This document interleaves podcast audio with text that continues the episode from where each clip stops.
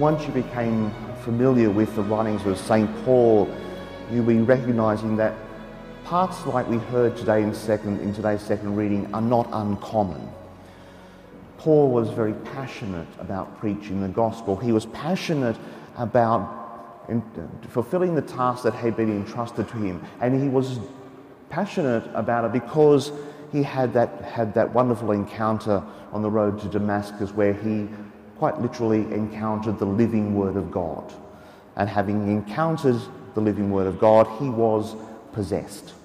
It had taken control of his very being, and there was no other option for him other than to go out and preach what he had received, what he had encountered on that road to Damascus.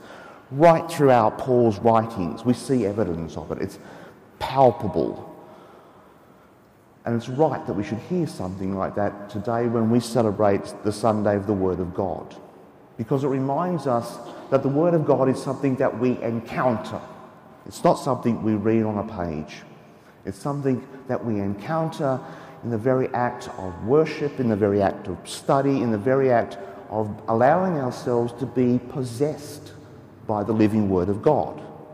And that's what Pope Francis was hoping for when, we, when he instituted this Sunday of the Word of God a couple of years ago. The document that he used to proclaim this Sunday as the Word of God starts off with a phrase that's lifted directly from the 24th chapter of Luke's Gospel. At that moment, when the risen Lord opens the minds of the disciples to the Scriptures, so that they can understand, in the light of his death and resurrection that they have experienced, just who it is that they are encountering, who it is that they have been walking the highways and byways of Galilee and Judea for three years to encounter the living Word of God. And it's right that we should remember that. Before Mass on our screens, and indeed in your bulletins, you have received copies of those pieces of Scripture that members of our community have said, These are my favourite Scriptures. And it's good that we have those there because it reminds us that the Word of God is not something that just sits on a shelf. It's something that people have taken into their very beings, it's become part of who they are, and impels them, demands, as Paul reminds us in our reading today, demands to be shared, demands to be proclaimed into a world. The Word of God is not something that just is passive. We read in our scriptures today, we read right throughout the entirety of the scriptures that once we have encountered the living Word of God, things happen. Things must happen. If we truly encounter the Word of God, then the Word of God demands a response from us on this Sunday of the Word of God, as we will be each and every year, we are reminded that what we are called to be about is not a passive thing. We don't come here each Sunday just to get something.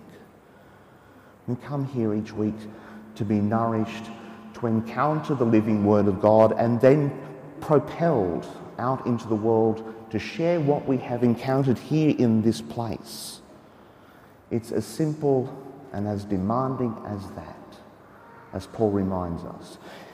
Having encountered the Word of God, there is a demand placed on us. A demand that has rightfully, or we are called rightfully, to complete a task. Not for our own sake, not for some reward that we have a right to, but simply because of who it is that we have encountered.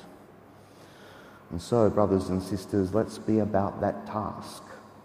Let's encounter the Word of God here in this place, week by week, in our own efforts to engage with the living Word of God that is presented to us in the Scriptures, and all those other ways when the living Word of God, Jesus, is encountered by us in our day to day life. And having encountered that, we allow ourselves to be propelled out into the world to preach the good news that we have encountered, to preach the good news that we have received, so that others might also encounter the living Word of God through us. That's our task. So let's be about it. Let's be about it joyfully. Let's be about it with passion, just like St. Paul.